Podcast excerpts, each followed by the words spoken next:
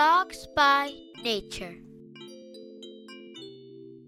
Really was pleased with how these last three days have gone. You know, this is a, the culmination of a lot of hard work. So I'd first point out the, the work of our scouts, those road scouts. Uh, wish I could have been with them this weekend, but this is definitely the fruits of their labor. So we went armed with a ton of information, and that's to their credit. And then I just, the, the whole personnel group, uh, the coaching staff, you know, it, it, takes a lot of people to, to put this thing together. So I think armed with all that information, I think we, we found some guys that, that we're excited to bring into our building. Uh, I think we got better on both sides of the ball. and I think we added some guys that we're looking forward to developing. You're listening to Straight No Chaser on Dawgs by Nature Radio. Now, here's your host, my dad, Thelonious7. My Dawgs by Nature family, I hope this transmission finds you well. My name is Thelonious7, and you're listening to Straight No Chaser on Dawgs by Nature Radio. At the Straight No Chaser studio, we're basking in the glow of a fairly impressive haul in the 2020 draft. Kevin Stefanski, who we heard at the top of the show, has got to be on cloud nine, expressing his genuine gratitude for the work of rookie general manager Andrew Berry. We're going to talk about Andrew Berry and that draft as today I'm joined in the studio by at German Dawg Pound. At German Dawg Pound is a Browns fan who hails from Deutschland. He severely altered his sleeping habits to watch every pick of the draft. And he's been gracious with his time as he joins us here on Dawgs by Nature Radio. Hi, and thanks for having me. Bro, the pleasure is ours. Uh, so, tell us a little bit about your football story.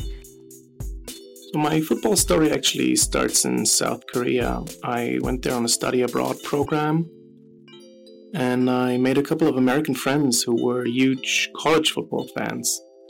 I mean, some of them were pretty big um, colleges or programs themselves. One of them was from Texas A&M. Um, so yeah, they got me really got me into it. They told me all about their teams and taught me the rules because up until then I was only a casual watcher. But yeah, anyways, back in South Korea, I I started really get passionate about it since those friends told me so much about it. I started reading up on it. And I read about the Browns as well, and that whole story really resonated with me. The super rich history, passionate fan base, getting their franchise stolen, um, the whole the legacy with Jim Brown, the as I said, the passion, Bottlegate, the Dawg Pound, all of that really really resonated with me. So. Um, I started to, to follow the Browns. I wouldn't really call myself a huge fan back then, but um, I would try to watch as many of their games as I could. And then once I was back in Germany, I actually started playing football myself at our university. Um, so I, I, joined the team there, played a little bit myself, um, got to know the rules better. By, by then, I I would watch every regular season um, game. I watched the preseason game, so I was, was a pretty big fan already by then, I would say. And then, obviously, funny enough, the guy that the American friend always told me about, because Johnny Football was huge back then, actually got drafted to the Browns. So that was pretty funny. Um, I mean, obviously, it didn't end that funny. Johnny is, is long gone now.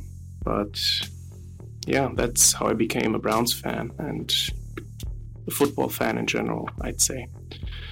And yeah, Johnny's long gone now, but I'm still loyal and going strong, I'd say. You have to be loyal when you're a Browns fan, resilient and loyal. Sucked in by Johnny Manziel, right? Well, if you made it through Hue Jackson and the futility parade, I think that you've earned your loyalty badge for sure. let's get to the football questions. What is your overall impression of Andrew Berry and the way that he handled his first offseason? What do you think about Depot's role in this new brain trust? My overall impression of Andrew Berry is positive. I think in this whole analytics versus football guy debate, I would side with the analytics people. Um, that's simply because I think a lot of the times this football guy talk is somewhat bullshitting and just hiding behind rah rah talk.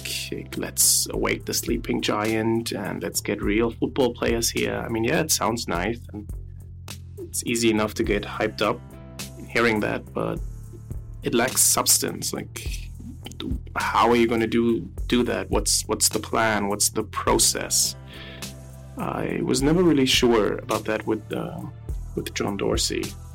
So um, with the the Berry and DePodesta crew, I feel like there's a clear structure, and I think for the first time in forever, I I feel like at least on offense, I really know what we want to do. I know what scheme we want to run. I know which players we're targeting for that. I know why we did what we did in the 2016 2017 seasons.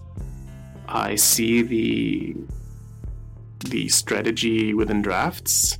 I see positional value being actually valued accordingly. In in past years, I would often feel as if we said one thing but did something else, or we said one thing, but then whatever we did would some of it would fit what was said earlier, but some of it wouldn't, and uh, it never really felt right. It never really made sense. I never really understood the process, and for the first time now, I actually feel like there is a, a clear process. The scheme is set, the people they want for that are being targeted. Um, I don't know how quick the turnaround will be, but I I like logic. I logical, smart, understandable processes, and I think we've got that with um, Andrew Berry and and I think DePodesta's role is uh, the fear of his analytical, strategical input is exaggerated quite often. Because I think all the smart teams use analytics, and I'm not 100% sure why DePodesta gets so overblown, like his role gets so overblown in Cleveland. It's not that much different from what all the other smart teams like the Eagles and the Ravens do. So I had already had a positive impression before the draft, but now after the draft, I'm, pretty happy with the results and I think he did a good job. Yeah, this is a good answer, and I like a lot about this response. Uh, if there's one thing I would say about Andrew Berry and the character of this group, is these guys are really measured in their approach. I really like the way that him and DePodesta have worked together as a team, along with Stefanski as well. And they haven't really overpromised and underperformed. Contrast that with the work of Trader Ray Farmer, who I'm sure you'll remember from the 2014 draft class. I definitely appreciate the yeah the measured approach of Andrew Berry and his crew in his first go around uh, in the 2020 draft. So, what about his first round pick, Jedrick Wills? How do you rate this guy? Any thought about Wirfs or Kinlaw, or was it just high five and hit the bar? I'm super happy with who we got in Jedrick Wills. My only concern was that we'd get cute and go with something else. I know a lot of people wanted Isaiah Simmons, but I really didn't. I was dead set on, on protecting Baker Mayfield.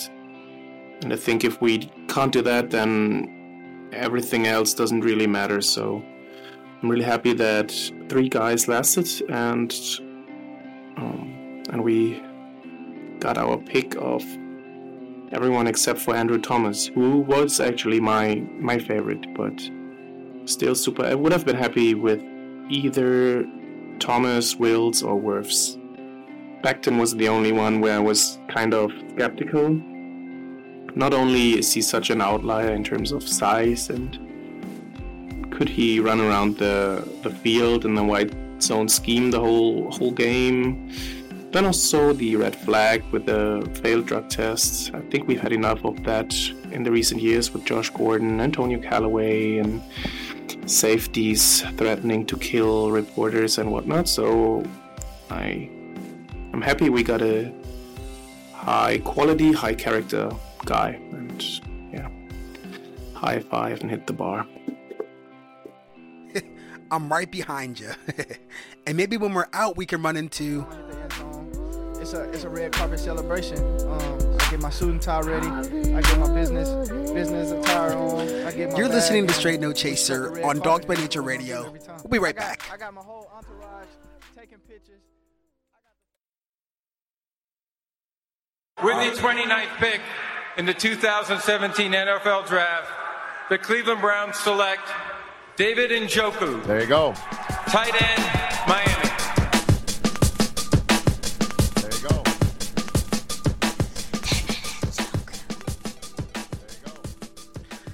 happy to hear that David Njoku, Hollywood Higgins, and Myles Garrett are part of the Browns' future.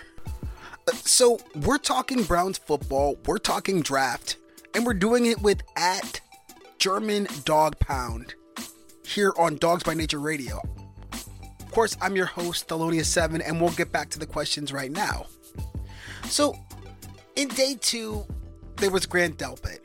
A lot of our members were excited about Winfield and Chinn. Do you think the Browns made the right choice here? What about the decision to walk away from Baun in the third? So I think it's hard to complain about getting Grant Delpit at position 44 or pick 44, and even getting a basically a center for free for sliding down three picks. And when it comes to him versus Winfield Jr. and Chinn, I liked all of them, and I wouldn't have complained if we had gone either route. But I think I like Delpit being on the bigger side, especially in our division. When I look at the Ravens and they're they usually come with the big guys. They have multiple tight ends, and then someone like Ingram. Um, so a lot of power, a lot of strength, a lot of size. So I think having someone in Delpit who's almost six three um, versus someone who uh, Winfield, I think he's five nine or something. Um, it wouldn't hurt. And then Chinn, he's obviously an athletic freak, but maybe somewhat of a lesser known commodity, playing at a smaller school, not facing quite the um, the, the the matchups that Delpit had, and maybe also not the the same spotlight Delpit had to endure. So overall, I I liked I liked them all, but I think I also would have gone Delpit if I had the choice of all three. And then Baun, it's a little bit, a little bit more curious one because we had a need at linebacker. He's not a traditional linebacker. He was somewhat more of an edge rusher in in college, um, but for the NFL, might probably be a little bit undersized to play edge. So he's maybe somewhat of a tweener but still, I think you could make the argument that we um, passed on someone at a position of need who was good value and who would have probably contributed right away and would have been a starter next year, or someone who also is really good, but maybe will come in more as a rota- um, rotational backup player. So we'll have to wait and see if he bolts out for the Saints. Will this will probably come back to haunt us? Yeah, Baun is always going to be a weird one to me because it seemed like such a great value for the Saints at that position as well, right? But I think ultimately it was an issue of scheme fit, and I think that in the long run, the Browns got who they wanted in Jacob Phillips later on in the third. What did you think about the day three selections? Do you think the team has answered the questions about team identity? I really liked our whole draft, so day three was no exception. With regards to your question about team identity, I think I talked about that a little bit earlier already. I think you can clearly see what Stefanski wants, and I think it's nice that our front office and our coaches seem to be in sync.